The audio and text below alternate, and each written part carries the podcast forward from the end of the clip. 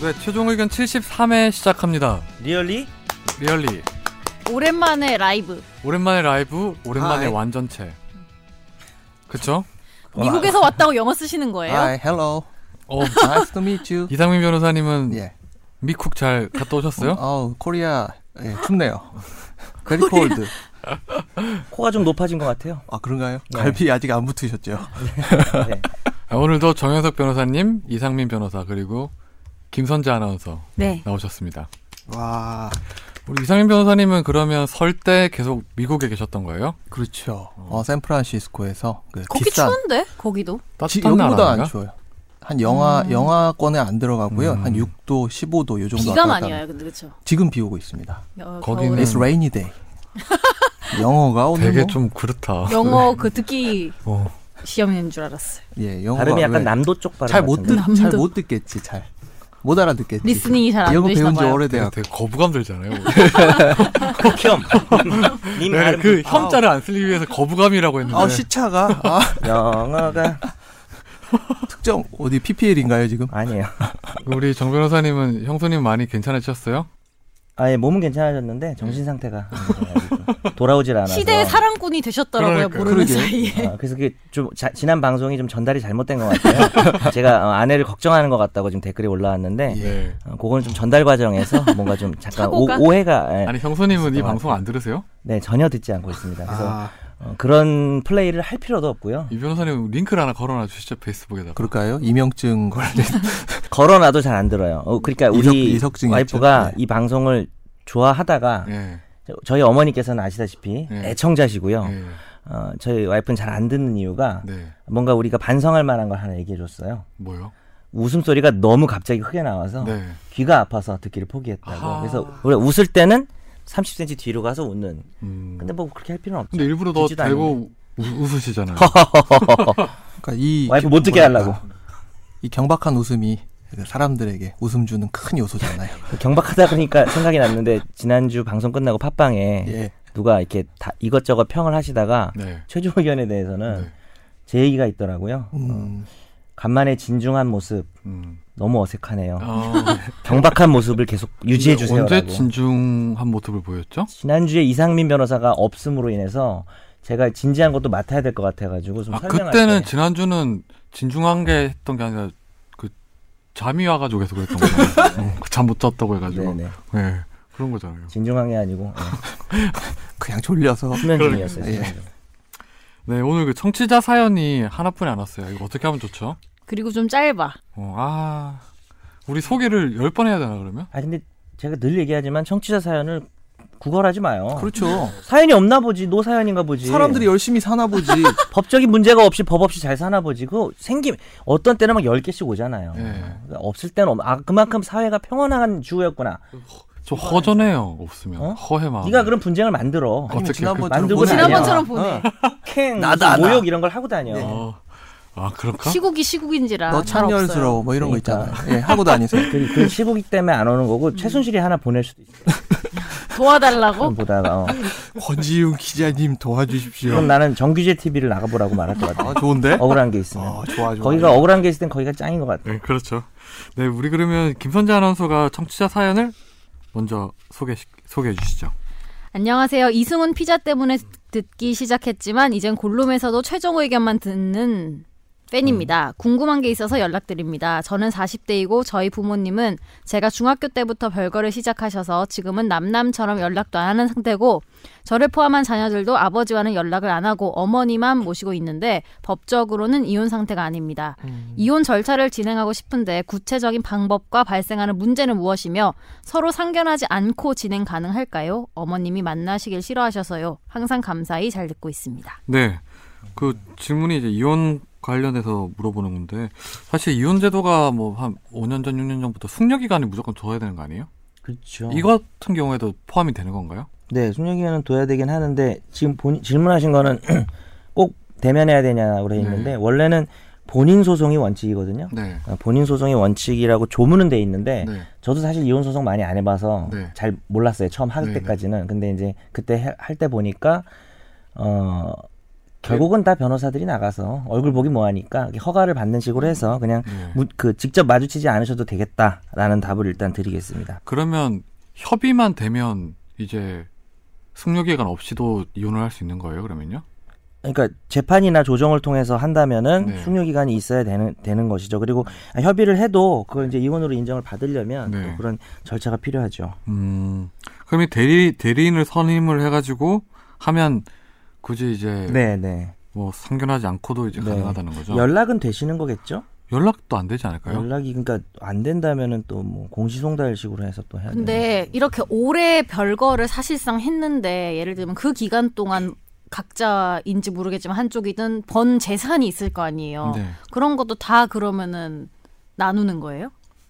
이렇게 오래 떨어져 살았는데도? 통상 별거전 재산으로 되지 않나요? 재산. 그러니까 원래는 그게 맞는데 네. 예, 저도 이혼 소송을 많이 안 해봐서 세부적으로는 잘 모르겠지만, 그러니까 이 재산을 나누는 이유 자체가 서로 간에 이제 그 재산이 늘어나는 데 있어서 도움을 준 거, 네. 그거를 이제 그몇 퍼센트 몇 퍼센트 이렇게 나눠가지고 이제 서로 간의 재산을 이제 마무리 이제 마무리 짓는 그런 역할이기 때문에 그 지금 말씀하신 권지윤 기자님이 말씀하신 대로 진행하는 게 맞지 그러니까 않을까 싶어요. 통상 예. 대법원 판례 그때 재작년에 바뀌었던 거 보면 이제 기호도 따라서 하는 예. 건데 그 원칙 하에서 이제 뭐 퇴직연금이 포함되냐 마냐 이런 건데 통상 그때 봐도 별거 기간 이제 둘이 가, 두 사람이 같이 살 때 형성된 공동재산에서 기여도를 나눠서 나누던데 이거는 의미가 네. 없어질 왜냐하면 가능성이 크죠. 중학 이분이 40대인데 중학교 때부터 별거를 했다고 하니까. 예. 한 25년 음. 이상 뭐 아니면 뭐 이거 위자료 같은 경우는 청구할 수 있겠네요. 양육비 같은 경우도 결국 어머니가 다 내셨다는 거 아니에요? 그렇죠. 예. 과거의 양육비 청구 뭐 이런 것도 있는데 문제가 예. 충려 기간은 참고로 이제 양육할 자가 있으면 네. 3개월 되게 네, 깁니다. 그렇죠. 그리고 그러니까 협의 이혼 신청할 때도 아까 네. 숙려 기간 필요한 거고 그게 아니면 1개월입니다. 네. 음, 우리 메일 주소 소개해 주시죠. 아, 급 끝났어. 저희 최종 의견 메일 주소는 집에 빨리 final, final 골뱅이 sbs.co.kr인데요. 많이 보내주세요. 예, 그 왜냐면 오늘 사연 하나뿐이 없어가지고 그래서 화재 판결을 해야죠. 그렇죠. 오랜만에 화재 아, 네. 판결. 화재 판결 그런 코너예요. 막 이거 없으면 아, 하는 이게, 그런 거구나. 아, 어, 너무 슬프다. 보험 비슷한 아니 그런 건 아니고요. 네. 화재 판결 뭐 그게 우리 아니 그게 먼저- 맞네. 이상하지 않았어요. 왜 저한테 그러세요? 이렇게 열심히 매주 화재 판결 어, 코너- 선별을 어, 해오시는데. 마음껏 무시해 주세요. 이 아니 아니 아니. 아닙니다. 예. 변호사님 오늘 얼굴에 뭐 바르셨어요? 뭐 바른 거 아니 없네요. 살이 좀 빠졌어요. 힘들어서 제가 보니까 아, 그래요? 얼굴 그래요? 살이. 다크가 많이 내려오고 오늘 2시간 자고 나왔습니다. 근데 공통된 의견이 변호사님 잘생겼다고 하는데 네. 근데 사실 저는 만국 공통인가요? 아니 거기 댓글 같은데 보면 변호사님 다 잘생겼다고 하잖아요. 그래요? 예. 어. 가까이서 보면 잘생겼네요. 예. 갑자기 뭐야? 이거? 갑자기 외모 칭찬을. 네, 네. 화재 판결 먼저 우리 너 수, 마무리 못 하겠으면 멘트 시작하지 마. 창렬스럽다로 하시죠. 예. 아, 창렬스럽다. 네. 아, 참. 네. 창렬하다 소가리한 가수 김창렬 광고주의 소송 패소. A사는 2009년 김창렬 씨와 관, 광고 모델 계약을 맺고 김 씨의 얼굴과 이름을 전면에 내건 김창렬의 포장마차 제품을 개발해서 편의점에 납품했다. 김 씨는 2015년 1월 A사의 제품이 가격에 비해 내용물이 부실하다는 소문이 퍼지면서 SNS나 인터넷 등을 통해 창렬푸드, 창렬스럽다, 신조어가 등장했다며 1억여 원을 청구하는 소송을 냈다. 서울중앙지법 민사합의 25부는 김 씨가 식품업체 A사를 상대로 낸 이 손해배상 청구 소송에서 A사가 극히 부실한 상품을 제조 판매해 김 씨의 명예 이미지가 실추됐다고 보기 어렵다며 원고 패소로 판결했는데 네. 너무 슬펐던 게요. 네. 뒤에가 더 슬퍼요. 재- 재판부는 일단 정상적인 제품으로 보기 어려울 정도로 내용물이 부실하다고 보긴 어렵다. 그리고 뒤에가 너무 웃지 마. 아, 자, 창렬스럽다 등의 말이 인터넷상에서 부정적인 의미로 확산하게 된 것은 김 씨의 행실에 대한 그간의 부정적인 평가가 하나의 촉발제가 돼서 상대적인 품질 저하란 문제점을 크게 확대 부각했을 가능성도 있어 보인다고 설명했다. 아우 어, 슬프다. 너무 슬퍼 이게 이 부분이. 이게 판결문을 자세히 보면 그러니까 좀 웃긴 게 김창렬 씨가 소송을 제기한 거잖아요. 네. 소송을 나 이게 받을 권리가 있다라는 게 원고잖아요. 네. 그러면 넌 받을 권리가 없어. 라고 이제 기각이라고 하는 거예요. 네. 그렇게 하면 되는데 네. 사실 왜 받을 권리가 없는지를 노- 설시를- 설시하는 과정에서 지금 기사에는 그 정도 나왔지만 판결문에는 김 씨의 행실을 구체적으로 다시 언급하고 있어요.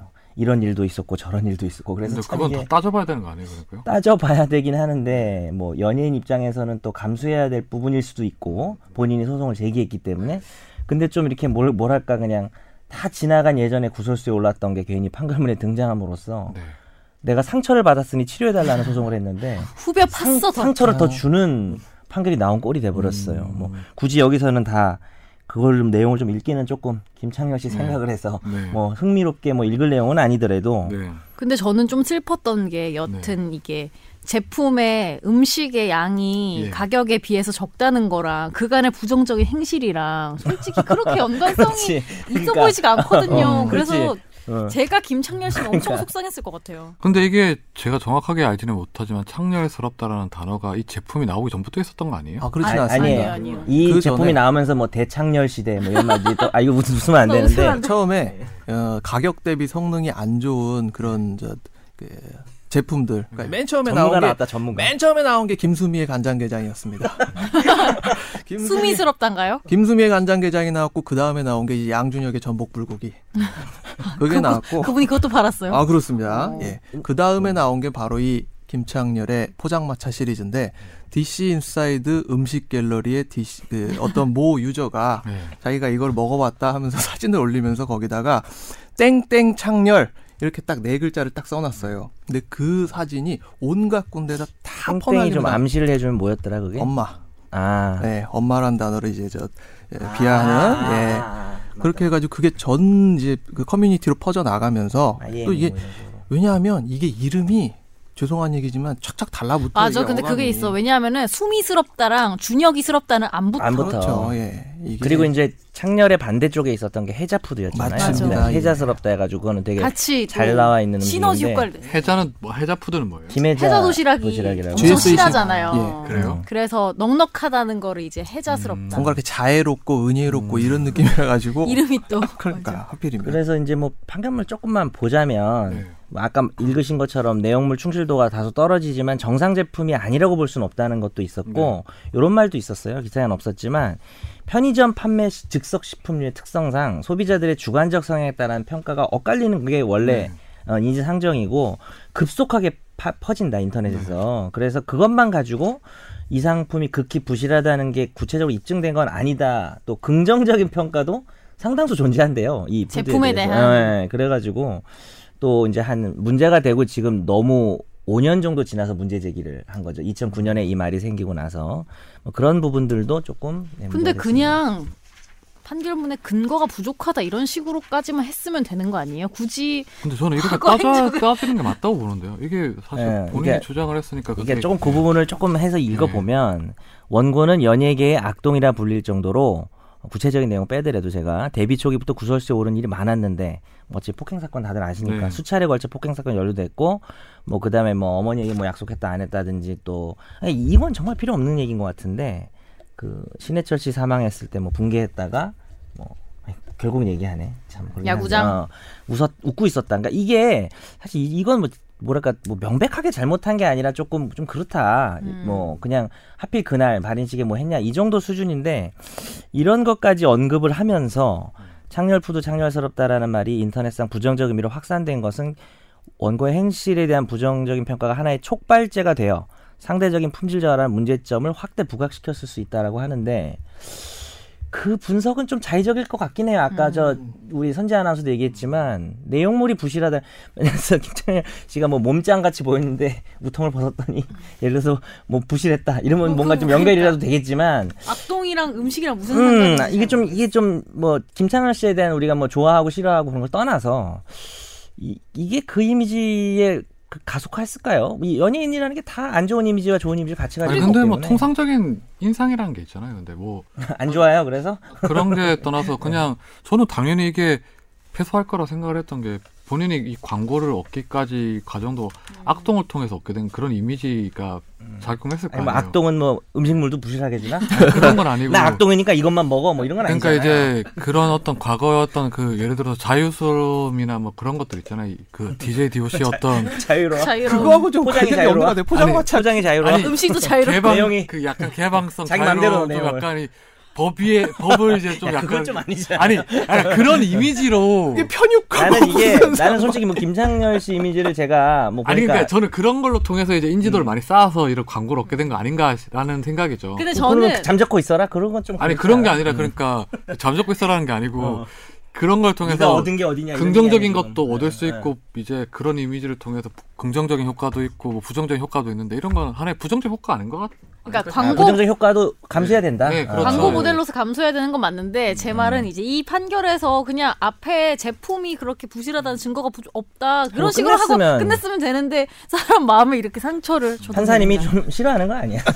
뭐 그냥 이건 추측이긴 원래 평소에 싫었나 한데. 음. 그래서 뭐 근데 이제 그와는 별개로 이 소송이 패소할 가능성이 크다는 생각은 해요. 네. 어, 그러니까 이건 약간 좀 사람 마음에 너무 상처를 준 게 아닌가는 조금 저도 그렇게 생각하는데 그 이 제품 때문에 저 같은 판결문 이렇게 썼을 것 같아요. 그러니까 판사가 혹시 이 인터넷 문화에 대한 이해가 좀 부족한 게 아닌가라는 생각도 드는. 저는 인터넷 문화에 대해서 길게 썼을 것 같아요. 저 같으면. 그러니까 이 요- 이게 정말 어쩔 수가 없어요. 하나가 입에 달라붙고 어느 게 촉발제가 되고 어느 짤방 하나가 딱 떠버리면 막을 수가 없어요. 그러니까 권지윤 기자도 이제 그 잘못 든 짤방 하나 계속 퍼- 지금까지 살고 아, 있잖아요. 그 태풍. 그렇죠. 어, 그렇죠. 맞아, 그렇죠. 맞아. 본인 사진 아닌데. 저, 저 아닌데. 예. 그러니까, 그 그러니까. 게 그렇다고 해서 누군가한테 손에 이 제품이 정말 말도 안 되게 고의적으로 문제가 있는 게 아니면 이 제품 회사 측에다가 본인 이미지 손상을 통한 어떤 위자료 청구를 하는 것은 쉬운 일은 아니었습니다. 이 소송은. 그렇죠. 네. 이거는 사실 네티즌들한테 소송을 해야 되는 굳이 그래서 그렇죠. 약간 좀 한다면. 승소하기 힘든 소송이긴 하였죠. 네, 이거는. 저는 네. 그렇게는 봅니다. 승소하기 쉽진 않다고 네. 음. 봅니다.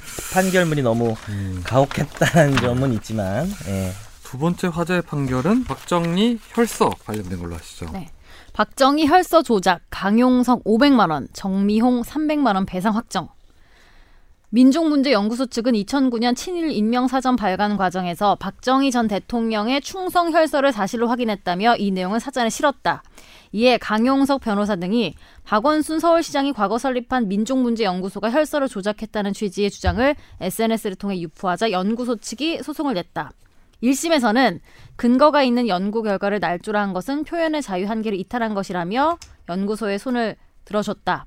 다만 혈서의 진위는 재판부로선 알 수가 없으며 혈서가 진짜인지 친일 인명 사전에 등재하는 것이 정당한지 등 역사적 평가는 이 재판의 쟁점이 아니다라며 혈서의 진위는 따로 판단하지 않았다. 2심도 연구소에 대한 비난의 의견을 표명한 것을 넘어서 객관적으로 입증 가능한 영역에 관한 허위의 사실을 적시한 것이라며 배상 책임을 인정했고 대법원 일부는 네. 원심 판결을 확정을 했습니다. 네. 이게 사실 쟁점이라는 게 이제 강용석이랑 정미용 전 KBS 아나운서죠. 이 사람들이 그 민족문제연구소에서 발간했던 이제 친일 바 사전 인명사전. 네. 관련해서 소송을 뭐 냈었는데 특히 박정희 전 대통령 부분 관련해서 혈서 부분이 이제 조작이 됐다 그렇죠. 이렇게 근거 없는 주장을 했었어요. 음. 예. 그래서 결국 이 배상금 물게, 물게 된 건데 뭐 재판부에서는 그 혈서가 조작 여부를 따지지 않았다고 하는데 혈서는 사실이긴 하죠. 뭐 예. 지금 그렇게 보인 것 같긴 합니다. 뭐 그럼 단정까지는 못한 것 같아요. 아니죠. 재판부에서 단정 맞죠. 왜냐하면 이게 아니, 자료가 그러니까- 사료가 있으니까요. 네, 사료가 있으니까요. 예. 그러니까 그 사료 당시에 뭐 당시 이제 민주신문인가에서 실렸던- 만주신문. 만주신문 네, 만주신문 큰 차이가 있는데. 만주 민주 네. 만주하고 민주는 예 어, 만주주의 네. 민주주의인가요? 3분 음. 30 3월 31일자. 아, 그 만주 예, 대한만주공화국. 그렇죠. 만주신문에 만주신문. 실렸죠. 예.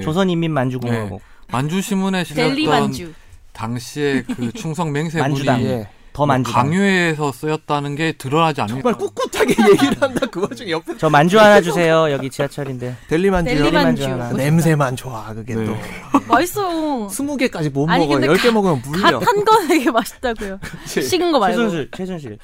만주주의, 연병 그만 그만 네. 이제 그만 강압수사, 만주주의. 빈병원에 네 아무튼 당시에 이제 그 많은데 할 거. 1939년 3월 31일자죠 만주신문은 예. 예. 국회 일본 국회 도서관에서 발견이 됐어요. 예 음. 마이크로필름 그렇죠. 형태로 보관돼 그걸 있던 근거로 한 거죠. 민족문제연구소. 음, 그게 이제 뭐 조작될 가능성 상당히 낮죠. 그- 잠깐 보자면 이제 정미용 씨가 트위터에 한 거는 리트윗하면서 필독하시길 네. 이렇게 썼어요. 그러면서 조작의 마술사인 민족문제연구소는 거의 모든 구성원들이 극도의 종북이거나 간첩 활동으로 구속된 전력이 있는 사람들로 구성. 들통난 민족문제연구소의 혈서 기사 조작 이렇게 됐었고요. 뭐 박원순 아 저 강용석 그 당시 무소속 국회의원은 한국 프레스센터에서 어, 강연회에서 이런 발언을 했죠. 박원순이 86년부터 사활동했는데 이거 설립 이사 여기 이제 역사문제연구소 설립 이사장 맡으면서 자기 재산 기부하는데 뭐 등등등 뭐 임헌영이라는 사람 이름도 뭐 이렇게 음. 썼고 박헌영에서 따왔다 뭐 이런 네, 얘기하면서 예, 그런 네. 얘기 했었죠. 그 당시 이제 뭐 혈서 내용이 보면 이제 뭐 음. 이제 박정희 전 대통령 그 다카키 막 어, 마사오 마사오, 마사오. 사각기 마사오. 만죽은 한번 지원했다 떨어지고 난 다음에 이런 충성 나이가 많아서. 네. 예, 나이가 충성 많아서. 혈서를 써가지고 다시 한번 냈는데 내용이 이제 뭐. 뭐 일본인으로서 뭐 수치스럽지 않을 만큼의 정신과 기백으로서 일사봉공의 굳건한 결심을 가지고 있습니다. 멸사봉공 아닌가요? 일사봉공이 한 번 일사봉공. 죽어서 한 번 아. 한 번 죽을 때까지 한 사람 아. 모시겠다 이런 거죠. 아하. 예. 그렇구나. 그 보니까 조갑재 씨도 사실 월간조선 잡지에 이제 박정희와 그의 시대는 연재 글에서 그 이낙선 비망록을 언급을 했었대요. 네. 그때 거기도 이제 어, 박정희는 나이가 너무 많아서 입학 시험 칠 수 없게 되자 만주 군관학교 앞으로 편지를 썼고 네. 이 편지가 만주의 현지 신문에 소개되었다는 내용 이 기재되어 네. 있다고 합니다. 예. 그렇죠. 네. 근데 만약에 이 강영석 변호사나 네. 두 분이 다 여튼 조금 인지도가 있는 분들이잖아요. 예를 들면은 네. 그쵸. 인지도가 없었으면 결과는 좀 달라졌을까요? 그런 건 아닌 것 같은데요. 근데 이 파급력이 커서 이게 음. SNS 문제가 에 되는 그러니까 원인이죠. 정도의 그러니까. 파급력 차이는 그러니까 이제 죄의 성부 자체는 뭐 이게 좀 사실 민사 사- 사건이지만 죄나 불법행위 성부 자체는 달라지지 않지만 정도는 좀 배상액이 달라진다든지. 달라질 수 있겠네요. 예. 또 그렇죠. 그리고 아마 그 일반 사인이었다면 민족문제연구소가 소송을 안 했겠죠. 몰랐겠죠. 예. 물론 그렇죠. 예. 왜 이렇게 크게 퍼지지가 않았다면 예. 예, 오늘 화재 판결하고 라이브는 여기서 마무리할 텐데요. 오늘 집중 탐구 주제는 특검 박근혜 대통령 관련된 특검 수사입니다. 그 지난주에 특검이 청와대 압수수색을 시도를 했었고 또 이제 이달 말이면 특검 수사가 1차 수사 만기가 되고 이제 연장이 될지 말지가 결정이 되고 또 이번 주 빠르면 이번 주에 박근혜 대통령에 대한 대면 조사가 실시될 것이라고 예상을 했는데 다 못했어요 지금요. 그래서 먼저 지난주에 그 특검이 집행했던 청와대 압수수색에 대해서 우리 이 변호사님이 간략하게 설명해 주시죠. 이제 제가 이야기를 할 차례인가요? 그렇죠. 네. 오랜만에 그러게요. 원래 조용히 이렇게 쳐, 다보면서 저는 흐뭇한 웃음을 짓고 있는 게 아니요 아까 인터넷 전문가 같았어요. 아, 그랬어요. 황재근 황재근은 이제 조용히 이 있을게요. 변호사님은 예. 쌍꺼풀이 야 황재근 황재근 누군지 몰랐거든요. 어? 찾아봤는데 공란 아니 그러니까 만드시는 분. 이게 말이 차라리 아우 정 변호사님 목소리 너무 황재근 같아요. 이런 근데 괜찮은데 황재근 제가 이- 그 네이버 쳐보고 똑같이 생겼다 생각이 들었어요. 아, 네. 아니, 얼굴도 아, 진짜 이미지가 완전 똑같아. 아까 동영상을 보니까 어, 그 말투랑 아니, 이런 되게 약간 웃겨서 네. 그 이거 나한테 참아볼게. 풍기는 이미지 있잖아요. 완전 똑같았어요. 좋았다, 좋았다는 얘기죠? 아니 별로 안 좋았어요. 아니 왜냐면 더 그러니까 격하거든. 그건데 더 격해. 그 얄미운 그 얼굴에 이미지 풍기는 이미지 있잖아요. 그 음. 얄미운 그런 네. 면. 아니 그러니까 놀부 느낌이야, 뭐야? 그러니까 황재근 디자이너 형, 안경 아니, 끼고 그러니까, 아니, 다니세요. 아니, 봐봐 그러니까 황재근 디자이너랑 목소리 너무 비슷하세요 이름 모르겠는데 이 사람 되게 웃긴 게 내가 지금 찾았잖아 음. 전 최종 의견 정 변호사님 목소리가 황재근 디자이너랑 굉장히 비슷해서 여기까지 좋아요 처음에는 황재근 디자이너가 법적인 고견이 대단하다 생각했습니다 이게 뭐야 그러니까 이거 이거는 황, 그냥 황재근이고 어, 법적으로 아는 게 맞네 이렇게 생각했다는 건 너무한 거 아니에요 지금 아니야 나는 또- 똑같더라고 보니까 목소리도 비슷하고 어, 얼굴도 근데 비슷해. 그 사이에 지금 아침에 댓글이 달렸었네요 그 밑에 저는 영화 배우 강성진 씨 강성진 씨 목소리도 이상하지 않아요? 강선진이 누구죠? 오 그분 저 고등학교 선배인데. 아, 그래요? 어, 네. 강성진 씨 목소리가 생각났었는데요. 나중에 찾아보니 멀끔한 미남이셔서 놀랐네요. 아 이걸 내가 읽기가 좀 그렇다. 아, 본인 일부러 다 이야기예요? 이어놓고 그래요 뭐. 아 저 미남입니다. 그- 아무튼 황재근 씨랑 되게 닮았어요. 리은 씨로 넘어가는 특검팀이 지난 2월 3일 10시에 청와대 압수수색 영장을 집행을 시도를 했죠. 네. 그날 거예요. 아침에 속보 아유, 뜨고. 정말 잘 들어왔다. 아유, 예. 못 들어올 줄 알았어. 본론으로. 그 양재식 특검보팀에서 특검보가 이제 여러분이 계신데 그 중에 이 사건을 지금 담당하고 계신 양재식 특검보팀에서 치고 들어왔는데요. 결국은 지금 안 됐죠. 네. 집행을 네. 못 했고요. 또 하필이면 그 당시에 쿠팡맨 차량이 이제 옆에 들어가는 이제 사진이 찍혀가지고 야 네. 쿠팡맨이 들어가는데 왜 지금 물 여기로 시켰나 들어가냐. 보다. 생수 시켰나 보다. 생수 많이 시키면 너무 총알 같이 짜증나. 들어간 거 아니에요? 예. 근데 이게 뭐 좀 더 상세하게 설명을 드리면 이제 특검 팀에서 청와대 안에는 들어갔지만 집행을 못 한 거죠. 예. 이제 음. 집행을 못 했는데 그 9시 한 50분쯤에 이제 그 특검팀 검사가 그 청와대에서 압수수색 영장을 보여줘서 집행을 이제 하겠다고 얘기를 했었죠. 그런데 청와대 측에서 거부를 했죠. 그렇죠. 예. 이제 경내 진입에 실패를 하고 근데 네. 그때 이제 어, 방송 보도 자료를 보니까 그 구도가 마치 옛날에 정주영 전 회장이 소 끌고 방북할 때 그런 구도로 이제 쫙 눈이 커서 나가더라고요. 그래요. 그 청와대 압수수색 같은 경우에는 이제 뭐 이미 그 작년 10월 11월 달이죠. 11월 달에 검찰 특별수사본부에서도 영장을 받긴 했었죠. 다만 이제 실제 집행을 못 하고 금융연수원 쪽에서 이제 이미 제출을 받는 형태로 이제 자료를 받았던 걸로 기억나요? 예. 네. 그리고 이제 이명박 내곡동 사저 특검 때도 이제 특검이 이제 영장을 발부받았지만 집행을 못하고 자료를 이제 결국 이제 이미 네, 제출 형식으로 방향대로 협의를 했는데. 해서 넘겨받는. 근데 그런 보는 방식이 사람 입장에선 제일 궁금한 게 이렇게 해도 되는 거예요? 네 지금 설명을 우리 이상민 변호사님이 본질이죠. 예. 이렇게 해도 네. 될까? 이렇게 해도 되는 그 것인가? 청와대 압수수색을 그 청와대 측에서 거부했던 형사법 조항이 있잖아요. 형사법 조항. 형사소송법 이제 예. 110조 이제 군사상 비밀과 압수라는 표제하에 네. 군사상 비밀을 요하는 장소는 책임자의 승낙 없이 압수수색할 수 없다라는 조항이 있습니다. 그리고 이항에는 전항의 책임자는 국가 중대한 이익을 해하는 경우로 제외하고는 대신 승낙을 거부할 수 없다라는 규정이 있고요. 네. 그래서 예, 황 지금 총리 그냥 대행이라고 하지 말고 네. 총리라고 할게요. 황 총리께서는 이 형사소송법 110조에 따라서 청와대 측의 공식 입장이 110조에 따라서 음. 어, 이 압수수색은 불가하다, 불가한 적으로 알고 있다. 라는 그냥 원론적인 근데 그게 입장을 계속 맞는 거예요. 얘기했죠. 그게 사실 그 박 대통령이 직무 정지 중이긴 하지만 예. 그렇다면 청와대 관리자는 비서실장이 돼야 되는 거 아니에요? 비서실장 내지 경호실장이라는 예, 이야기를 그렇죠. 하고 있죠. 예. 예. 그거는 그 황 총리한테 할 게 그건 법적 논란이 좀 있는 부분 아니에요? 근데 황 총리, 그러니까 황 총리 허락 안 받고 내가 경호실장이라면 그거 오케이 사인 될 수 있겠죠. 그렇죠. 어차피 결과는 똑같다는 거죠. 결과는 현실. 똑같고. 음, 그렇겠네요. 그리고 압수수색 당해보신 분, 자기 집이 압수수색을 당해서 털려봤다. 거수. 네, 그런 사람 없겠죠. 없죠? 와이프한테 한번 당해본 아, 적이 있는데. 압수수색이요? 뺄게요. 방송에서 빼주세요. 네. 아니요, 그냥 넣으세요. 살려주세요. 학창 시절 이렇게 가방 털고 가방 털리. 압수. 요즘에 옛날에 학생 인권 손이랑- 조례 때문에 못하게 됐어요. 아 못하게 어, 그거 됐으니까. 못해요? 예. 아, 가방 고사 못해요. 그럼 아 그럼 핸드폰도 안 내면 그냥 안 내도 아니 아니 되는 거예요? 그거는 그- 그 아예 못한다는 건 아니고요. 이제 이 그걸 자제할 수 있도록 해놨죠. 어. 예전에 수시로 했었잖아요, 선생님이. 제- 맞아요. 제가 소개팅에서 쳤던 드립이에요. 예전에 제가 소개팅 많이 해봤거든요. 네. 그냥 이제 그때 앞에 열심히, 사람 열심히 하실 웃기려고. 때. 음, 어. 뭘 무슨 드립? 아 근데 저 혹시 제 지갑 못 보셨냐고 혹시 네. 소개팅 하다 했는데 네. 그럼 이제 여자가 당황하잖아요. 네. 그럼 이제 죄송한데 가방 좀 볼 수 있냐고 그럼 되게 웃더라고요. 아. 네. 네. 예. 그래서 그 소개팅들이 실패했구만. 네. 결혼하려고 소개팅 70번 열심히, 했습니다, 이 열심히 년간에. 하셨어요. 예. 그래서 일단 형소법 110조에 따라서 이제 청와대가 군사상 보호시설이다 예. 이런 건데 그거는 뭐 법적으로 논란은 없어요. 예, 그건 예, 맞지만 예.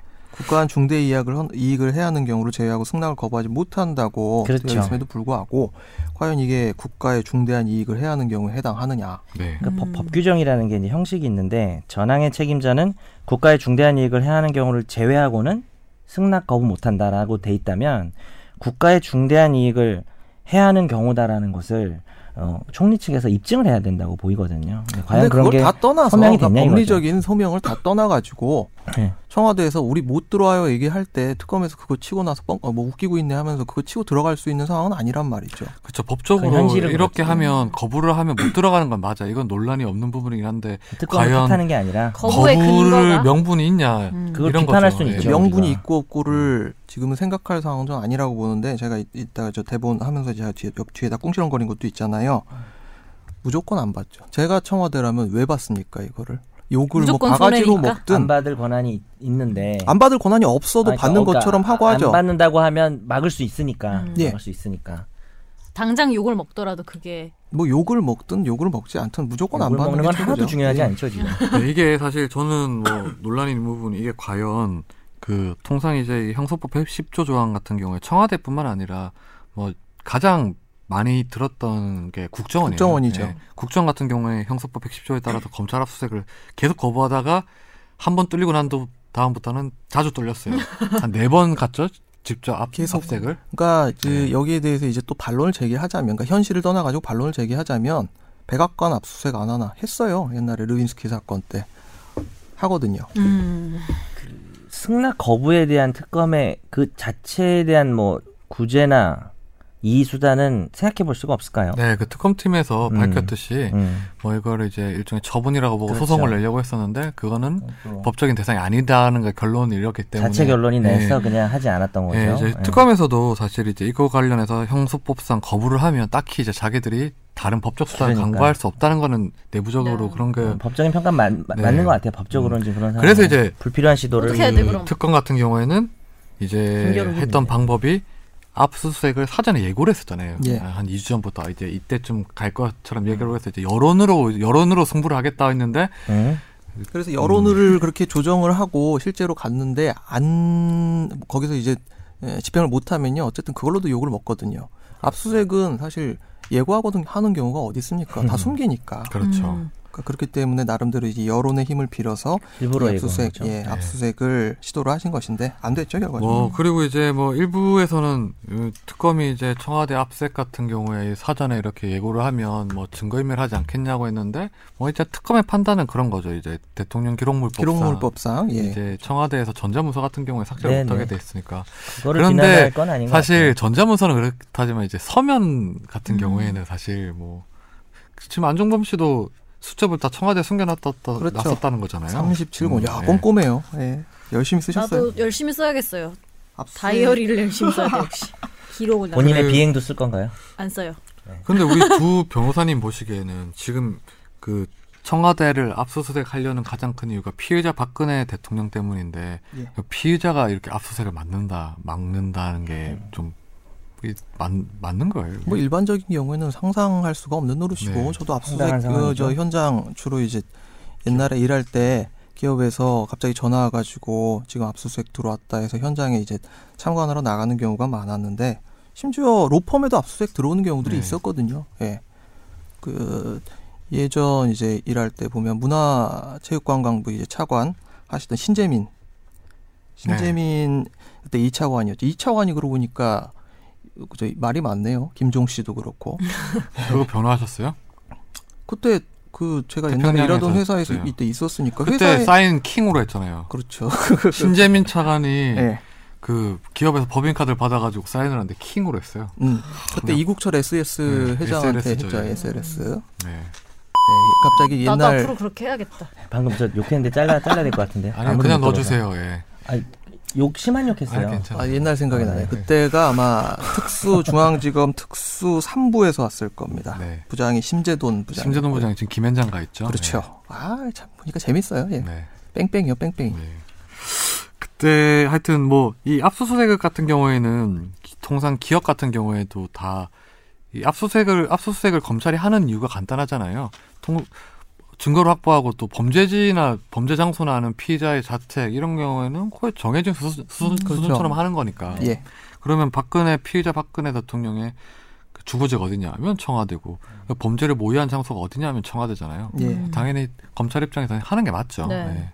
그런데 그걸 거부하다 보니까 수사에 어떤 뭐 이제 불이익을 주는 거 아니냐라는 측면도 있는데 맞는 것 같아요, 그것도. 네. 그럼 이 경우에는 그러면 특검이 어떻게 할 수 있을까요, 그러면요? 특검이 지금 여러 가지 결국 어, 암초를 타고 넘기가 이런 부분은 사실 어렵죠. 결국 이제 조사를 통해서 불리한 그러니까 다른 자료들을 인증 아니면 물증인데 인증을 통해 가지고 다른 물증을 확보를 하든가. 그러니까 안종범 수석의 37권 수첩 같은 것도 결국 조사를 하다 보니까 나오잖아요. 음. 그 뺏지 못하면은 얻어내는 방법을 찾아야죠. 그게 수사를 갖 수사 권한을 갖고 있는 수사기관의 뭐 특징인데요. 근데 이번 같은 경우에는 그 압생 영장이 원래 유효기간이 원래 통상 일주일인데 좀 더 길게 나왔잖아요. 예. 뭐한 달 정도라고는 얘기를 뭐가 나온다. 20일인가 뭐 그렇다고 하는데 음 이렇게 이제 좀 그 박근혜 대통령이 무리하게 음. 이제 압색을 막음으로 해서 사실 특검 입장에서는 좀 더 얻을 수 있는 이익을 좀 따져본다면 어차피 자료를 이미 제출받을 때 좀 더 충실히 받을, 받을 수 있는 명분은 좀 생기지 않았을까라는 생각도 그건 들긴 하네요. 명분이고요. 제가 청와대라면요 아무 상관 없습니다. 무슨 핑계를 대서라도 안 주는 건 똑같아요. 음. 일단 그래가지고 특검에서는 이제 뭐 일단 협조 공문까지 아까 전에 말씀드렸듯이 황교안 직무대행한테 보내긴 했는데 네. 예, 여기에 음, 대해서 황교안 총 어, 권한대행 측에서는 이제 뭐 여기에 대해서는 이제 뭐 반응을 하지 않겠다 대응을 하지 않겠다는 입장이에요. 아예 무대응을 예. 했죠. 요새 2월 6일까지. 무대응을 일관되게 하고 계신가 봐요. 네, 무대응이장이에요. 네. 아 대권 행보 하고 계시잖아요. 네. 저 무대응 시장, 무대응. 시장도 가셔가지고 식사도 하시고 이런 것들이 사실 대권 주자들이 하는 행동인데. 군대 가서 밥 예, 오른쪽에 그렇죠. 담는 왼쪽에 담고 뭐 먹어요. 예. 저 왼손잡이라서. 오른쪽에 담은 어. 거죠. 그러니까 왼쪽에 담아야 되는데. 아, 왠, 이제 저 왼손잡이라서 국을 왼쪽에 담습니다. 잠깐만 우리가 밥을 옛날에 담을 때 어디 어느 쪽에 담는 게 맞죠? 왼쪽에 담는 게 맞는데 밥을 오른쪽에 왼쪽, 담으셨어요. 밥을 국을 왼쪽, 오른쪽. 국을 오른쪽. 밥을 왼쪽으로 국이 오른쪽이었나? 예. 네. 아. 저는 반대로. 음. 근데 이제 왼손잡이 입장에선 또 그, 그게 또 폭력일 수 있겠네요. 난 요즘에는 황교안 총리는 왼손잡이였다. 요즘에는 국을 왼쪽에 담고 밥을 오른쪽에 담았는데 그거 뭐 선생님 취향이시고. 왼손으로 바꾸셨어요? 밥을 급히 먹고 싶었나 보지 오른손으로 빨리빨리. 음. 그냥 산지직송으로다가 그냥 나는 퍼가지고. 국을 별로 안 좋아한다. 음. 저는 무조건 국을 왼쪽에 놓고 밥을 오른쪽에 놔요. 왜요? 그냥 그게 편해요. 국을 자주 안 먹으니까 밥을 자주 먹으니까. 난 이상한 게 국이 오른쪽인 게 편하던데.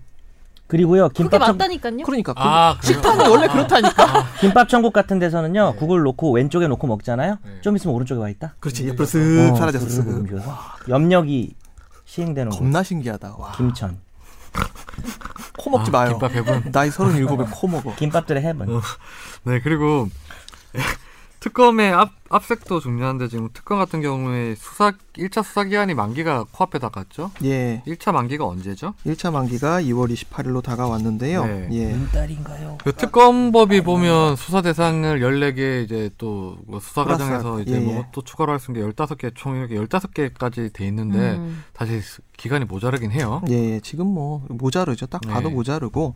그래서 2월 6일에 지난 2월 6일에 특검팀 이규철 대변인께서 이규철 대변인이 무슨 막 뭐 옷을 잘 입고 나온다고 옷을 진짜 잘 맨날 입어요? 네. 예. 아, 사진 그래요? 찍어 가지고 나오더라고요. 요새 인터넷에서 되게 핫하고 기사도 나오고 하는데. 아, 목- 오늘의 이규철 대변인의 목도리는 무엇? 막 이런 식으로. 일부러 그렇게 해서 나오는 건가? 아니 그런 근데 측면도 있을 거예요. 그러니까. 절판남이야 뭐야? 그렇다기보다는 그 나이 대 남성들이 잘 입어도 되게 일관적이게 옷을 음. 입잖아요. 근데 되게 다양하게 입어 옷 스타일을. 네. 댄디하면서 예. 다양하게. 원래 좀 그 방송 앞에 쓸 때 보면 검찰이나 법원에서 예를 들어서 뭐 예정된 뭐 브리핑이나 이거 하면 되게 신경 많이 써요. 근데 그 저 되게 그거 좋아하거든요. 이렇게 스카프나 목도를 이렇게 안으로 넣어서 이렇게 길게 늘어뜨려서 저, 이렇게 옷 전 딱 심지어 잡는 거. 갑자기 그때 뭐, 그 뭐 결과 발표할 때 누가 검찰에서 저한테 넥타이 좀 바꿔다 매달라 했어요. 기자한테 네, 저 아는 사람이니까 내 넥타이가 너무 마음에 예뻐 보인다고 그래서 알겠다고 그러면 혹시 그러고 안 돌려준 거 아니 아니에요? 아니에요. 근데 본인이 나한테 준 게 더 비싼 거였어. 나는 사실은 안 안, 바꾸고 싶. 바꾸고 싶었는데 바꿔서 그냥 가야지. 그러니까 이런 거지. 폼 잡는 컬 음. 옛날에 진경준 우리 검사장 아저씨도 저 어. 마이클 샌델의 정의는 무엇인가 뭐 어쩌고 저쩌고 이렇게. 근데 언급을 저는 하신 매끈하게 분들. 나오는 게 맞다고 봐요. 그게 훨씬 더 국민들 입장에서도 좀 신뢰감을 줄 수 있으니까 음. 맞아. 그거는 신경 쓰는 게 맞다고. 근데 봐요. 그러고 보면은 이 특검 팀에 있는 분들이 되게 제가 생각하는 검사처럼 생겼어요, 다들. 이미지나 막 목소리나 이런 게. 아, 그래요? 그러니까 후천적으로 그렇게 되신 건지 모르겠지만 뭔가 이렇게 이미지가 약간 어떤데요? 음. 약간 마르든 약간 뚱뚱하든 뭔가 이렇게 그 포스가 있는 것 같아요. 그럼 저희들은요. 변호사 이미지? 그러니까 변호사 우리 두 분은 전형적인 변호사 모습 어, 저는 약간 아니잖아요. 변사 이미지 아니에요? 변호사 이때 황제는 김청이 이미지. 나타났다. 이미지? 황- 저는 디자인을 디자인- 디자이너 저는 이미지, 가면 디자이너. 제작자 이미지인가요? 디자이너 이미지. 죽을래? 다들? 네. 예. 관상어 양반. 그 특검법에 따르면 특검의 목소리. 수사 기간 연장은 그 대통령이 하도록 돼 음. 있는데 대통령이 직무 정지를 당하면서 황총리의 황총 행위를- 예. 한황 권한 대행이 하게 되, 하게 됐죠. 예, 그렇죠. 2월 25일까지 음. 이제 수사기간 연장 요청에 대해서 승인을 받으면은 30일간 예. 그렇게 돼 있는데 이제 여기에 대해서 민주당이 지난 또 2월 6일에 특검 기간을 70일에서 120일로 연장해야겠다는 방안을 이제 그때 발의자가 박주민 뭐 서른 이랬던 네. 걸로 기억을 합니다. 근데 요거는 법안이 사실 사실 통과되기는 좀 요원한 것 같고 예, 예. 뭐 기본적으로 수사 기간 연장에 좀 이제 우리가 기대를 좀 할 필요가 있을 것 같은데 황 총리가 이거를 연장을 할지 어떻게 할 것 같아요? 우리 이상민 변호사는 황 총리랑 같이 일하지 않았어요? 예. 네. 어. 오, 형사 팀장이었죠. 어, 팀장은 아니 네. 고문님이었고 공문으로 이제 재직을 했고 태평양에 있을 때 제가 2010년도 2월 달부터 이제 거기서 일을 했는데 어. 이분이 2010 몇 년이더라? 예, 제 2년 차 때 2011년 여름 지나갖고 오셨으니까 한 8, 9월 요때쯤 왔을 겁니다. 그러다가 2013년도 초에 이제 저 법무장관 영입이 되면서 네. 나가셨죠. 음. 그때 수입료도 문제가 됐었죠. 아, 네. 16억, 예, 네. 16억 받았죠. 15억 얼마, 15억 9천 얼마였던 것 같아요. 음. 우리 정 변호사님 보기에는 본, 본인이 직무대행이라면 연장을 할 거예요? 네. 음, 그 생각이 대통령이 네, 황 총리 김선재 아니고 황 디자이너인데요. 대통령, 이 저예요? 김선재 아나운서고 네. 김선재 아나운서 대통령 되면서 본인을 이제 총리를 시켰어요. 그러면 연장 안 하죠. 헐. 그 무슨 연장이 무슨 뭐 어디 저 연장 들고 나가죠. 게임하다가 죽으면 100원 넣고 컨티뉴 하는 것도 아니고 지금. 아니 근데 아니요. 다들 이게 상황이 처음이니까 엄청 생각이 복잡할 것 같긴 해요. 본인들도 다 처음 겪는 그러겠네요. 거잖아요. 근데 이게 사실 특검 수사기간 연장을 놓고는 사실 그동안 과거 전례도 많아요. 이제 뭐 저기 내곡동 사자 특검 예, 때도 BBT 이명박 특검 때. 네. 대통령이 예. 당연히 연장 안 했죠. 자기 관련된 거라서. 아니 근데 이거는 이제 네. 대통령이 하는 게 아니니까. 그러니까 이거는 사실 근데 음. 황 총리가 어떤 생각을 가지고 있고 어떤 정치인으로 남을지가 저는 이거에 따라 달라질 제 어떤 거예요. 정치인으로 남으시겠어요? 본인이 황 아니- 총리님 입장이라면. 대통령 하려면 연장해야 되지 않겠어요? 과연? 근데 이거는 사실 대통령을 될지 안 될지를 떠나서 그냥 그 대한민국 국민을 상대로 하는 정치인으로 음. 낳겠다고 생각한다면 어떤 결정을 내리게 되겠죠. 그렇게 본인이 예를 들어서 그냥 박근혜 대통령의 어떤 충실한 신하 같은 이미지만 남기고 싶다면 또 다른 판단을 내리겠죠. 근데 그러기엔 너무 멀리 와버린 것 같아요. 아니요, 그뭐 지금까지 행보는 사실 그냥 보수를 위한 어떤 행보라고 볼, 수, 음. 그렇죠. 볼 여지도 있겠지만 이거는 사실 좀 다른 문제죠. 이거는 저라면 안 합니다. 음, 음, 저라면 절대 안 하죠. 왜요? 그로 인해서 내가 얻는 정치적인 이익이 굉장히 크기 때문에. 음. 근데 뭐 그렇죠. 이게 그냥 아주 그냥 그 좀 음. 뭐, 뭐 단어를 좀 선택하기 그렇게 뭐 하네요. 아, 지금 에, 녹아난 상황이란 네. 말이에요. 나는 김병준 어, 총리 지명자 때문에 문자로 한번 잘릴 위기에 놓였다가 얼씨구 지금 내가 지금 저 권한 대행까지 됐어요. 근데 나는 심지어 가만히 있는데 지금 대권 주자로 막 저 지지율이 막 2등, 3등 막 이렇게 한단 말이에요. 거기다 반기문 선생님도 이제 빠이빠이를 했고. 근데 좀 뭐라고 해야 되나 자기가 대통령 선거에 나중에 나간다고 하더라도 확장성 측면에서 보면 이게 돌이 안 좋은 결정일 수 있어요. 만약 음. 연장을 안 한다면 네. 예. 확장성과 무관하게 내가 보수의 아이콘이 되겠다라고 한다면 그 당연하죠. 저라면 보수도 뭐 이제 일반 보수가 아니라 골수 보수들 말이죠. 콘, 콘크리트 보수. 거기에 뭐 우리나라에 한 10% 정도 내로 보이는데 15%? 근데 거기만 음, 지지를 받고서는 대통령이 되기 어려우니까. 그 지지율로 당을 만들어서 유지를 하는 데 있어서는 아무 문제가 되지 근데 않죠. 끊어져가는 동아줄을 붙잡을까요? 그 동아줄이 의외로 즐깁니다.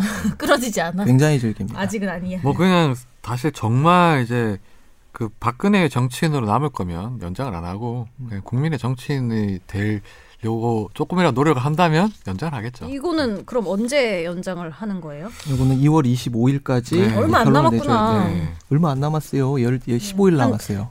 한 다다음 쯤에는 그러니까 다다음 주쯤에 이제 또 우리가- 요거 가지고 또 보도하시게 될 거예요. 내기할까요? 근데 실제로 좀 보면 이게 정치권에서도 이 연장에 대해서 그냥 자기들의 유불리에 따라서 좀 실제 내심은 좀 다를 것 같긴 해요. 음. 예. 네. 이게 사실 탄핵이 결정이 만약에 내려지고 난 다음까지 수사가 이어진다면 약간 정치권에서는 또 싫어할 사람이 있을 거예요. 왜냐하면 그렇죠. 그때 대선 국면을 가야 돼서 가야 되는데 이제 특검이 계속되다 보면 이제 그거에 대해서는 여론전이 좀 여론이 많을 거니까 기- 기사적인 뭐 네. 기사도 많이 나올 테고 관심도 많을 테니까 뭐 그런 것 같은 생각도 드네요.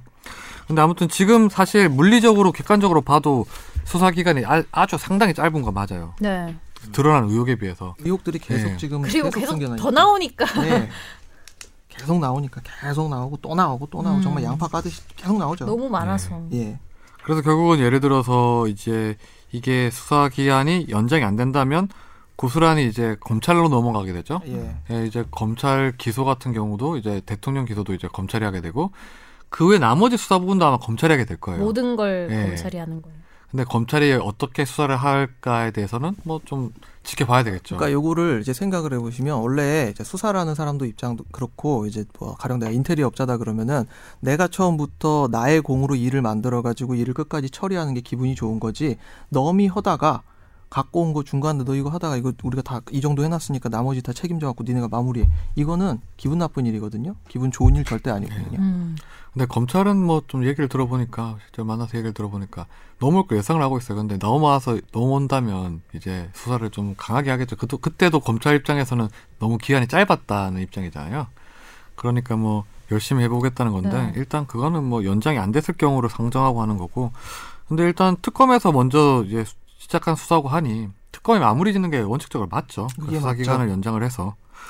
그런데 이제 뭐 황교안 대행이 어떻게 할지는 참 이게 예측을 하지 못한다는 것도 참 슬픈 일인 것 같아요. 근데 연장을 하면은 그럼 언제까지? 연장을 하면 네. 예한 달, 만기가 3월 30일까지죠. 네. 예, 한 달간 연장이 됩니다. 그것도 그렇게 길진 않은데요. 어 그렇죠. 근데 그게 은근히 크죠. 음, 예, 한 그 달이. 정도가 은근히 커요. 음. 네. 예. 그리고 또 이번 주에 문제가 됐던 게 이제 대통령에 대한 어? 조사예요. 대면 조사. 예. 그렇죠. 예. 2월 초에 이제 그 특검은 계속 이제 대통령에 대한 직접 조사가 필요하다고 예. 했었는데, SBS가 네 어제. 그제였죠? 아 그제. 이제 네. 그 대통령에 대한 조사가 오늘 이제 이루어질 거라 9일이라고 했나 8일이라고 했나 하여튼 9일 원래 네. 예. 9일로 돼 있었는데 그게 확정이 됐다는 보도를 했어요. 근데 그걸 핑계로 이제 대통령 전 깜짝 놀랐어요. 네. 예, 예. 예, 그런 걸 핑계로 삼을 줄은 몰랐어요. 그러니까 예전에 이제 저희가 작년에 이제 이야기했을 때 그때부터 11월 달부터 대통령 나오신다고 예, 했다고. 나오신다고 이야기를 했고 또 한편으로 정규제 TV하고 이제 어, 하시면서도 인터뷰 하시면서도 검찰 조사에 적극적으로 임하겠다라는 입장을 분명히 밝히셨단 말이에요. 음. 그래서 이번에는 나오겠지라고 생각을 했지만 저는 또 마찬가지로 이번에도 안 나갈 것이다라고 네. 생각을 했는데 역시나 예. 2월 근데 9일자 2월 9일자 같은 경우에 저는 일단 이 청와대가 뭐 공식적으로 어떤 뭐 무슨 자료를 내고 이런 건 아닌데 뭐 사실상 공식적인 입장을 냈다고 보면 되죠. 그게 언론에서 그러니까 SBS에서 9일로 확정됐다고 보도가 나왔기 때문에 보도가 나왔기 때문에 니네가 약속을 깬 거다. 네. 서로 비, 공개로 하기로 다 익스큐즈 해놓고 나서 니네가 약속을 했- 깼기 때문에 거기에 대해서 우리는 응할 수 없다라는 네. 입장을 근데 취했는데 어떻게 이게 온 거예요 여기까지? 그 9일이라는 날짜를 어디서? 확인이 됐냐. 그건 뭐 기자들의 취재 역량인데 근데 중요한 거는 임찬종 기자가 열심히 아이, 취재를 임찬종 했습니다. 기자가. 음. 예.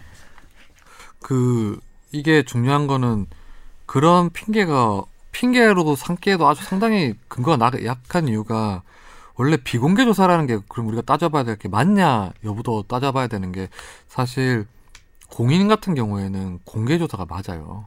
역대 지금까지 네, 예, 대통령인데 그래도. 대통령 공인 중에 공인 아니에요, 예. 변호사님? 그리고 지금까지 특검에 화났어 조사받았던 화났어. 사람들 보면 다 소환하기 전에 이미 공지가 됐었고 또 TV 카메라를 통해서 찍기도 했었던 건데 지금 이거 같은 경우에는 9일날 어디서 조사를 받기로 정해졌냐 보면 청와대 내에요. 음. 청와대 경내에서 조사를 받기로 했어요. 저는 그것도 상당히 좀 잘못됐다고 보는 입장이거든요. 그러니까 기본적으로 어떤 저 많이 맞춰준 거군요. 그렇죠. 네. 그 큰 정치적 의미를 갖는 정치인이 특히 현직 대통령이 포토라인에 서가지고 이제 뒤에서 사람들이 막고 뭐 욕설도 하고 뭐 여기 대해서 막 어쩌고 저쩌고 하고 막 이런 그 모습 자체가 갖고 있는 파급력이 너무 너무 크기 때문에 네. 청와대에서는 그걸 막으려고 하는 게 좀 참 당연한데 뭐 가령 저도 옛날에 변호할 때뭐 어떤 그 사회적인 파급력이 있는 사건이다 그러면 이제 검찰하고 조율해가지고 중앙지검 이제 앞에 들어가는데 다 네. 뻗치고 있잖아요 음. 거기서 사진 찍으려고 막 대기하고 있으면 거기 통과 안 하고 그냥 지하로 들어가가지고 딴 이렇게 문으로. 예, 딴 문으로 좀 들어갈 수 있게 이제 해달라 뭐 이런 것도 한단 말이에요 조율하고 그러는데 네. 그랬을 경우에는 이제 검찰이 욕을 세게 먹고 난 다음에 나갈 때 100% 공개를 하죠. 그러니까 그것도 네. 한편으로 조금 이해가 되는 면이 사람이 들어가면서 멘탈이 다 깨져요 네. 들어가면서 진이 다 빠져 음. 하지만 안 나오진 않는다는 거죠. 네, 일부에서는 그런 걸 가지고 왜 그렇게 하냐는데 저는 그게 공인의 책임이라고 봐요. 공인으로서 누릴 많은 것을 얻었기 때문에 그런 어떤 의혹을 받거나 잘못을 저질렀으면 그런 것까지 다 당연히 짊어져야 된다고 보거든요. 특히 정치인 같은 경우에는.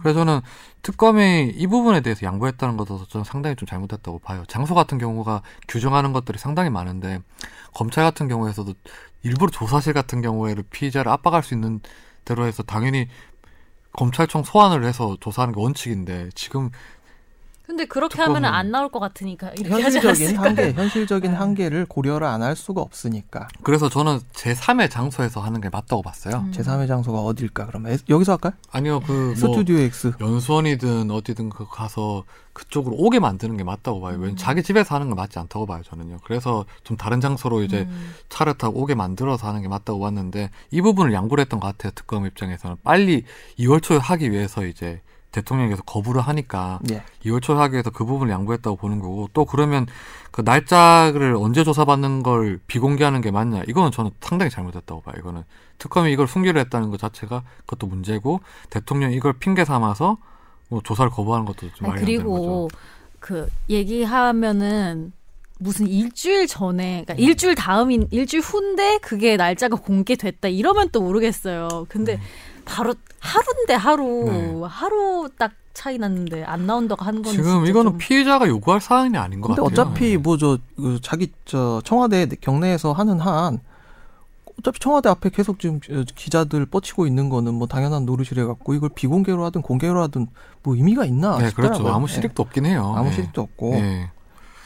저는 근데 이런 대통령이 박근혜 대통령이 정말 마지막까지 어떤 최소한에 남은 대통령으로서 이제 그 명예나 이런 건 전혀 없다고 봐요. 어, 지금 아, 이번 탄핵은 상수라고 보시는 예. 건가요 지금? 아니 이번에 이렇게 이 대통령 대응을 보고서는 정말 이제 대통령은 없구나 생각이 들었어요. 저는요. 조금이라도 공인으로서의 일말의 책임감이 있다면 뭐 예, 이런 갑자기 식의 핑계는 안 지금 됐을 11월 텐데. 예. 달부터 없다고 생각했으면서 지금 정말 이렇게 피의자의 피의자 박근혜만 남은 것 같아요 진짜 지금은요. 그래서 음. 이- 이런 잘못된 것도 이, 이것도 저는 방어권이라고 생각도 안 해요 이거는요. 음. 예. 근데 저는 이 마음이 나름 이해가 되는 것이 인간적으로 아, 인간적으로가 아니라 변호인의 어, 입장에서 변호인의 입장에서 변호인의 입장에서는 욕을 먹든 뭘 하든지 간에 뭐 욕 먹는 건 크게 중요한 일이 아니죠. 자기 손에 수갑 차는 게 중요한 일이니까. 다 지나가니까 네, 욕은 그렇죠. 그리고 자기를 지지해주는 또 세력이 있고 이건 또 정치적인 문제와 불가분적인 어, 연관성을 갖고 있는 문제고요.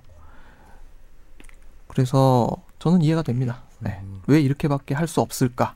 아니 이제 그러니까 피해자만 본다면 그렇죠. 본인 피- 이제 정말 이제 대통령 없고 피의자만 남는다면 그렇다는 거죠 이제. 그러니까 자존심을 변호인이야 당연히 피해자 의뢰인을 위해서 해야 되는 내려놨다고 그러니까. 거니까. 생각하시는 것 같아요.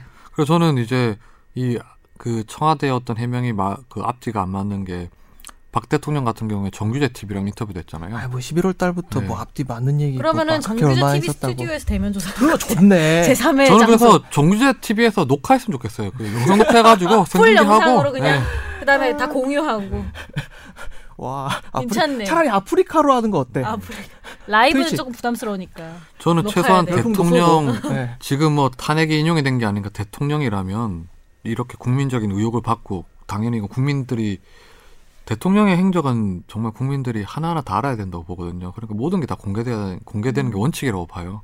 수사를 받는 것도 그렇고 숨겨서도 안 되고 하는데 그래서 정규재 TV에서 찍고 공유하자 전체 영상 그냥 별풍도 쏘고 매니저 놓고 누가 헛소리 하면 옆에서 네. 이제 저 닫고 하자니까 마리텔처럼 아프리카처럼 트위치처럼 돈을 그게 안 되니까 정규자 TV 간 거 아니에요 지금 생방송이 안 되니까 아. 사실 특검 입장에서는 이상적인 시나리오가 대면 조사가 이루어지기 전에 그 탄핵에 인용이 돼서 이제 뭐 그러는 거였죠 아무래도 근데 뭐 지금 그렇게까지는 기대를 하기 어려운 상황이 맞으니까 시간상 그러니까 이제 특검이 활용할 수 있는 카드가 한정적이라서 그래요 지금 탄핵이 인용이 안 됐을 경우에는 뭐 체포영장을 집행할 수 있는 것도 아니고 압수수색도 가능한 것도 아니고 네. 이제 강제 소환도 불가능하니까 마땅한 카드가 없어요 그러니까 대통령 박근혜 대통령은 피해자이지만 대통령으로서 이제 권한은 다 행사할 수 있으니까 직무정지가 돼 있지만 참 이상한 구조긴 해요 피해자가 압수색 압, 압색도 맞고 뭐 소환도 거부할 수 있고 장소도 마음대로 정할 수 있고 이런 피해자가 어디 있어요 진짜. 좋네. 예. 야 나도 이렇게 저 하고 싶다.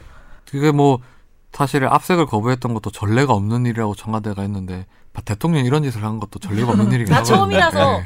다들 처음이 아, 다들 처음. 예. 참 이상한 구조긴 해요. 그래서 좀 이상적인 구조 구조가 좀 탄핵이 빨리 좀 결정이 나는 거였는데 아니면 이제 일찍 내려오거나 뭐 그런 거였는데 야, 탄핵은 상수다.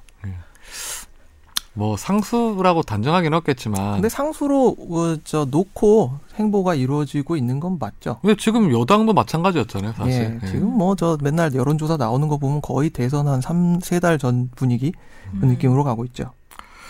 네. 오늘은 이제 특검 수사 관련돼서 좀 자세히 얘기를 나눠봤는데 우리 김선재 아나운서는 음, 대통령의 압색 거부를 압색 거부와 이 9일 예정됐던 서- 대면 조사 거부를 보고 어떤 생각이 들었나요? 절 20대 젊은이로서 20대 젊은이로서요. 아, 20대 내가 젊은이. 와. 20대 젊은이 유일한 20대예요. 대표하기 조금 힘들 것 같은데. 네. 어, 음, 사실 20대 젊은이로서 그렇게 뭐 애국심이 유달리 많다거나 뭐 이런 편은 아니라 그냥 현실파긴 한데요. 그래도 아까 그 말이 되게 와닿았던 게 아무리 실익과 손해가 중요하다고 해도 그 최소한의 사람이 가진 어떤 인간으로서의 자존심과 이런 사회적인 사람들의 반응 이런 거를 신경 안 쓸 수 없잖아 요 인간이니까 아, 같이 그쵸. 살아가니까 근데 대체 한 1년 뒤는 어쩌시려고 이러시나라는 생각이 걱정도 들었어요. 됐습니다. 네. 예. 네. 그런데 이제 특검에서 이 문제에 대해서 이제 향후 행보는 굉장히 강경한 대응책을 제스처를 취할 거예요. 더 이상은 이제 끌려다니지 않겠다는 음. 입장을 고수하고 있는 것으로 알고 있고 이제 이 비공개 조사에 대해서 대통령께서 이렇게 카드를 내놓은 이상 특검 쪽에서 어떻게 대응을 할 거잖아요. 이거는 강경책으로 가는 게 모양상 맞습니다. 네, 그렇죠. 갈 거예요. 이제 뭐 청와대 측에서는 대통령으로서 명예를 지켜달라고 얘기를 했다는데 그걸 듣고 사람들이 제일 많이 웃었대요. 그러니까 못 들어가게 하는데 네. 거기 다 최순실도 가고 야매 아줌마도 가고 기치류 아줌마도 가고 그런 데인데. 그렇죠. 예. 대통령으로서 명예를 지키고 싶었다면 예. 이런 식으로까지 계속 절차를 진행을 안 했겠죠. 네, 청와대 쪽에서. 오바마가 서핑하는 영상 떴는데 어, 엄청 다리 자유로워 근육이 보이더라고요. 야그 근육 다리 근육이 그냥 말 근육이요 그냥. 그렇게 잘 끝내고 나오면 서핑도 할 수 있고 할 텐데. 네, 이제 서핑 물고 나갔습니다. 네. 오늘 최종 의견은 여기서 마무리하고 마지막으로 메일 주소 소개해 아. 주시죠. 네, 저희 최종 의견 메일 주소는 final f i n a l 골뱅이 s b s c o k r 이고요. 네, 많은 질문과 사연 보내주시고 그 저희 골룸도 많이 사랑해 주세요. 최종 의견뿐만 아니라 사랑 구걸에 친구 다섯 사랑 명 구걸. 친구 네. 다섯 명. 최종 의견뿐만 아니라 이건머니 여담 야담 목동 살롱 북적 북적 뽀양 거탑 음, 등 다 청취해 제가 주시고 여담 야담에 들어갔어요, 여러분. 예, 네. 여담 여담. 그리고 친구 다섯 명 꼭 친구 다섯 명. 전파해 주세요. 네. 세 명으로 하자 세 명. 세- 다섯 명 너무 많나요? 어, 세 명으로 하는 네. 게 진짜 이상적인 다단계 형태예요. 좋아요도 많이 눌러주시고 옆에 친구분들한테 많이 알려주세요. 저희 PD 아셨죠? 좋은 방송이에요. 네. 네. 그리고 앞으로도 많은 사랑 부탁드리겠습니다. 오늘 방송 여기서 마무리하겠습니다. 안녕히 계세요. 감사합니다. 감사합니다.